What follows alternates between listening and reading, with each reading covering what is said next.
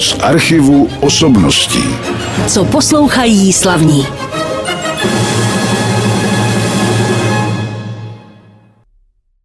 Jako vždy, nebo téměř vždy, náš pořad z archivu osobností, u jehož poslechu vás vítám, začal hudbou.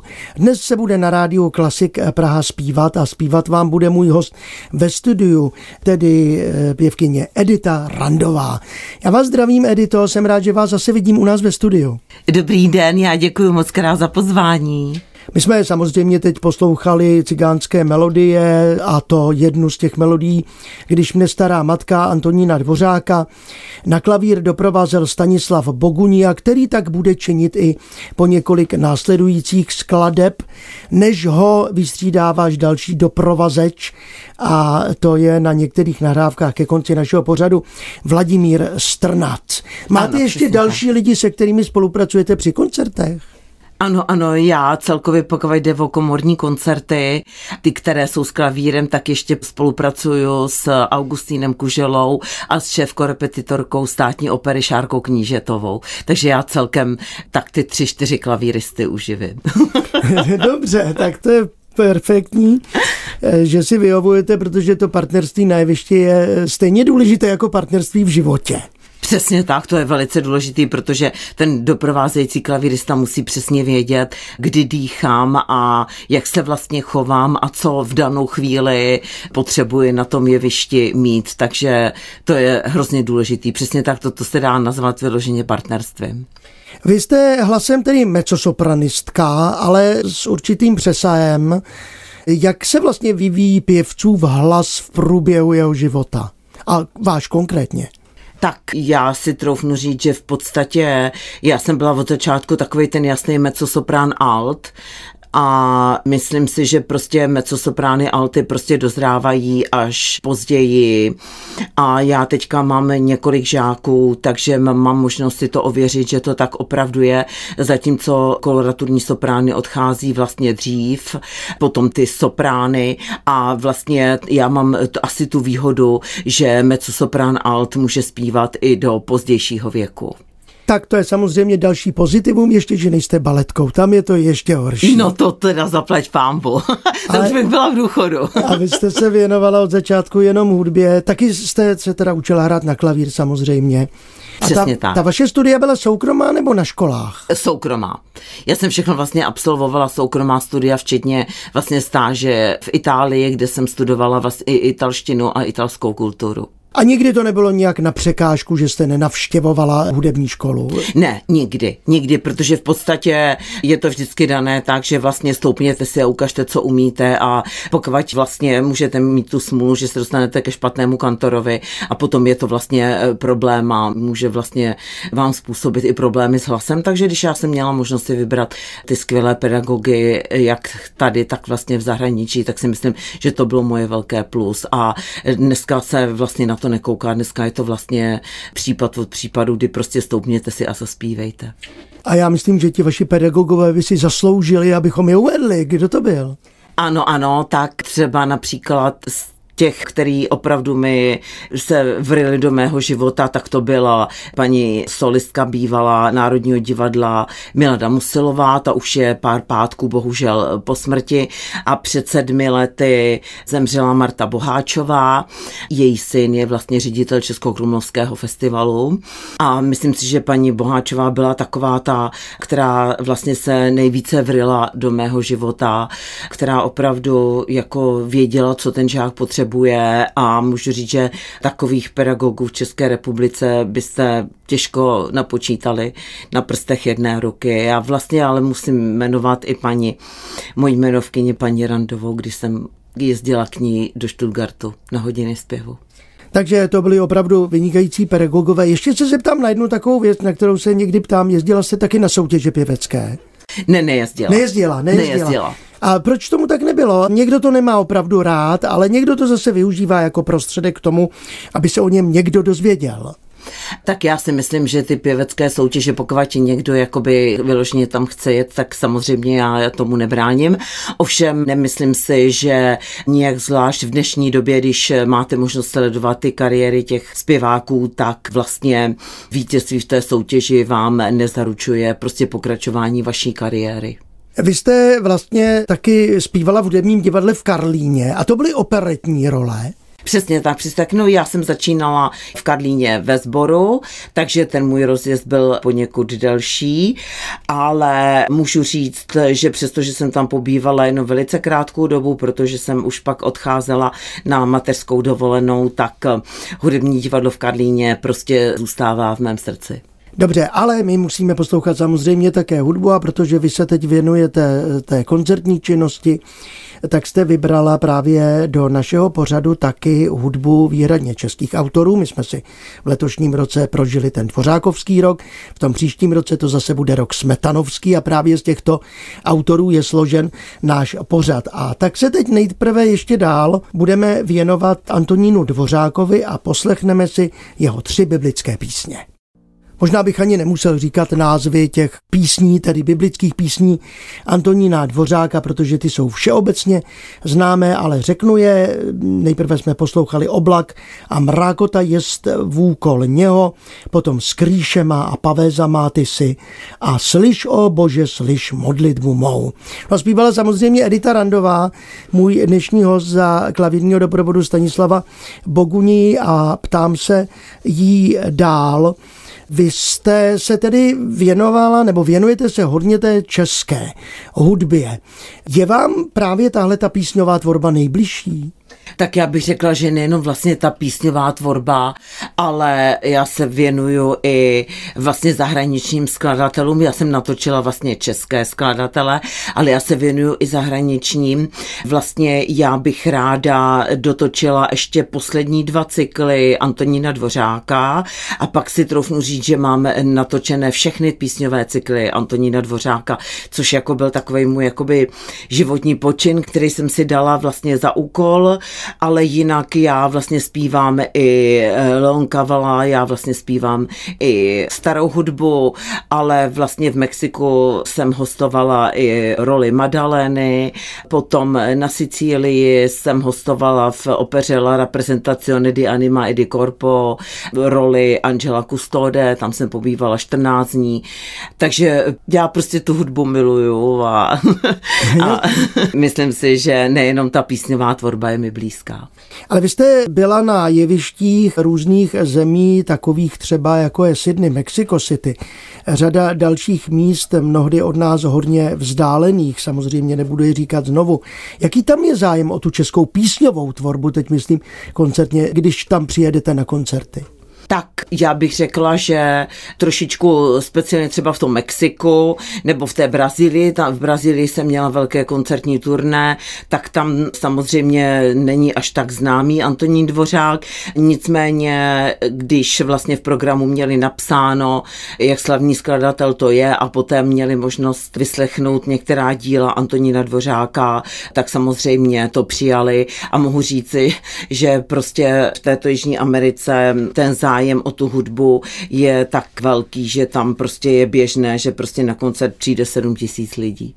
No a jsou tu samozřejmě i další žánry, třeba jako jsou oratoria, kantáty, mše a tak dále. I na to by dívali, nebo jsou ještě příležitosti? Jsou samozřejmě na to příležitosti. Já jsem zvaná k různým orchestrům a to jak v zahraničí, tak i v České republice, ale samozřejmě, že musí to být nejdříve finančně pokryto, že jo, samozřejmě můžete udělat jakýkoliv projekt, ale když ho nemáte finančně pokrytý, tak je to složitější. Každého pěvce a vůbec každého umělce potěší, když mu nějaký autor sám věnuje svou skladbu či píseň. Stalo se vám něco podobného? Ano, ano, stalo vlastně. Pan Klusák mi věnoval svůj cyklus písní, pan Blatný a jednu píseň mě věnoval i pan Eben. Takže to bylo vlastně pro mě takové potěšení a jsem na to pišná. Mám to vlastně skované ve svém archivu a ráda se k tomu vracím a dívám se na na to. Pustíme si další hudbu na rádiu Klasik Praha, v níž uslyšíme Editu Randovou. Zase to bude Dvořák a budou to novořecké písně. Mimochodem, zpívala jste někdy v Řecku? Je, víte, že ne. To se nepovedlo.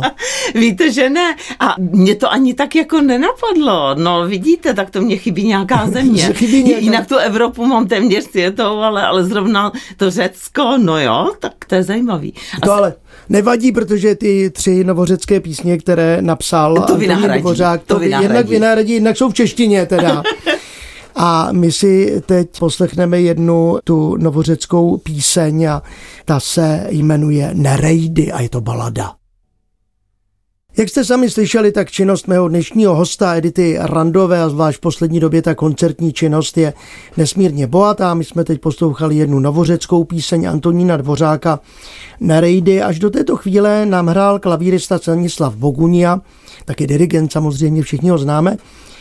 A teď vás bude doprovázet Vladimír Strnat na těch dalších ukázkách. No a já jsem tady před sebou objevil teď program, který jste mi teda nevěnovala, ale půjčila, protože já ho tady teď hledám. Je to program festivalu Di Bellagio del Lago di Como, takže vysvětlíme teda ten název vlastně.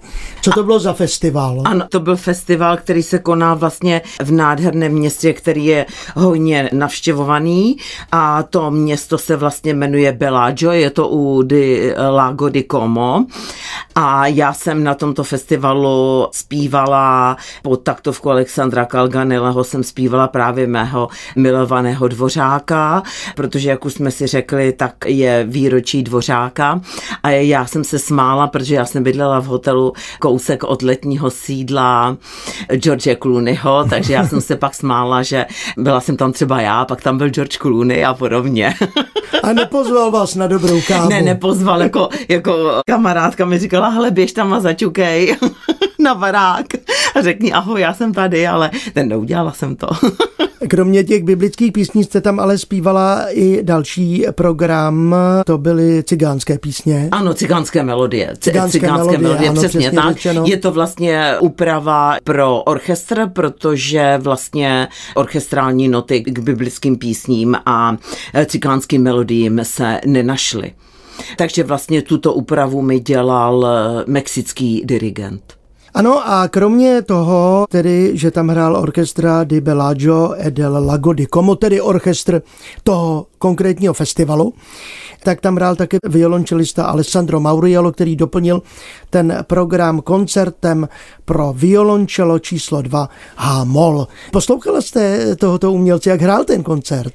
Takhle, já se, abych se přiznala, protože já jsem, zači, já jsem byla na začátku, pak on byl uprostřed a já jsem byla na závěr, takže zrovna když on hrál, tak já jsem byla vzadu, ale je to, si trochu říct, mladý jako nadějný violončelista, to je klučina, který mu je tak 21, 20 let. Ah, takže začínající umělec. Začínající, ale prostě hrál jako skvěle hrají se zápalem mladí lidé. Hrají se zápalem, ještě nepostižený.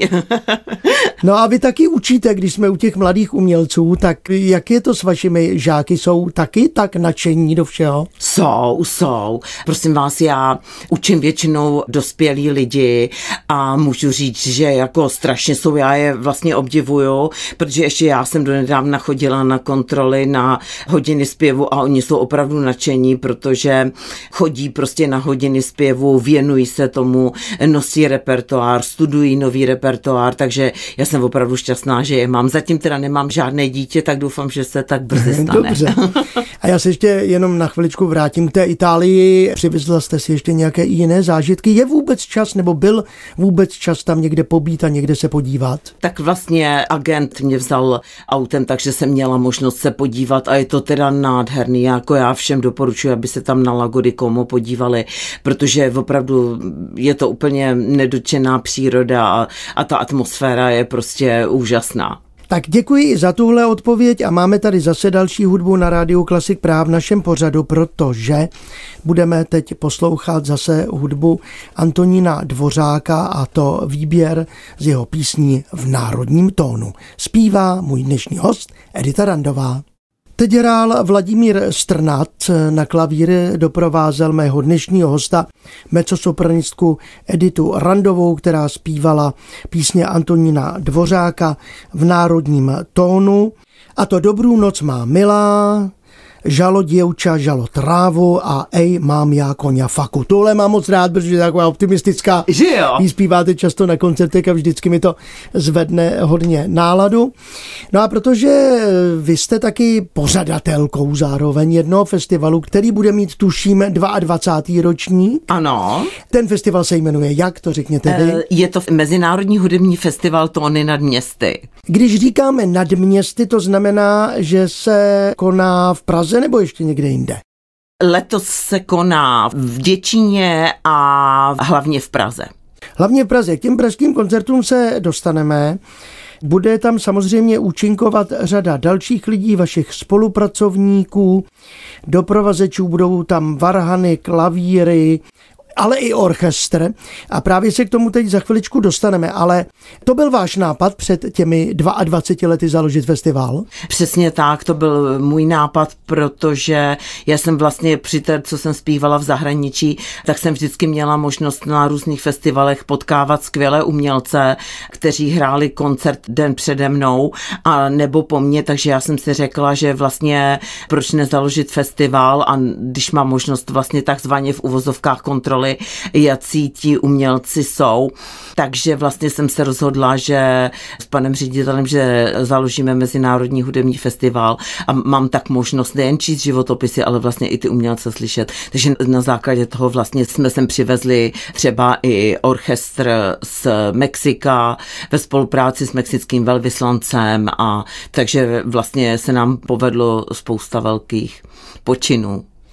Tak teď se tedy zaměříme na ten konkrétní festival ano. v tom roce 2023. Už jsme řekli, že bude nejenom v Děčíně, ale i na mnoha místech Prahy. Já mohu doporučit našim posluchačům vaše webové stránky www.tonynadměsty.cz, kde je uveden samozřejmě ten program i jednotlivá místa, ale představme interprety. Teda jedno vím, mecosopranistka Edita Randová. Ano, tak já bych za účinkující uvedla třeba například paní Stáňu Ramešovou na harfu. Hlavní koncert s orchestrem bude dirigovat Martin Pešík. V Děčínském divadle bude skvělý italský klavírista Giuseppe Locicero. Mě bude na klavír doprovázet Augustín Kužela a Vyačeslav Grochovský a potom na Varhany Ondřej Valenta, ale pozvala jsem si i kolegyni sopranistku Pavlínu Sénič. A můžete prozradit alespoň něco z toho, co chystáte právě pro tento koncert, z toho svého repertoáru? Takže já samozřejmě se budu věnovat nejen v tvorbě Antonína Dvořáka, ale i vlastně zvolíme i odlehčenější repertoár a to neapolitánské písně, jako například O Sole Mio, Fenesta Fenestela, Torna Asuriento, Funiculi Funicula a tak podobně. Ale kromě vlastně festivalu ještě budu mít koncerty 14.10. v Nebílovech a dokonce mezi festivalem si ještě odskočím do Florencie na koncert odletím na tři dny a na státní svátek mám koncert v Nymburce s houslemi a s harfou. Takže je toho před vámi na ten podzim, který se teď přibližuje opravdu hodně. Ano. No a kde získat vstupenky na tento festival, to se samozřejmě také dozvíte na webových stránkách www.tonynadměsty.cz. Mým dnešním hostem v tomto pořadu byla Edita Randová, která toho určitě má před sebou ještě hodně. Tak za chviličku budou Vánoce, ono to hrozně rychle utíká, určitě chystáte i vánoční koncerty a další záležitosti, ale to všechno teprve přijde. Tak já vám děkuji, že jste představila nejenom festival Tóny nad městy, ale především krásnou hudbu těch dvou oslavenců těchto let, tedy Antonína Dvořáka a Bedřicha Smetany. A vy jste na závěr našeho pořadu vybrala od Bedřicha Smetany tři večerní písně, které já teď představím. Budou to Kdo v zlaté struny zahrát zná, Nekamenujte proroky a mně zdálo se. Tak mně se zdá, že jsme dočerpali témata. Tak dáme prostor zase Editě Randové a klavíristovi Vladimíru Strnadovi. Já se s vámi loučím a Já děkuji za pozvání. vám, protože se mně to tak zdá dál, optimistický pohled na život. Trochu si říct, že mám, mám, ano, optimistický. A, a krásné setkávání s nádhernou muzikou. Děkuju. Naschledanou. Naschledanou. Z archivu osobností.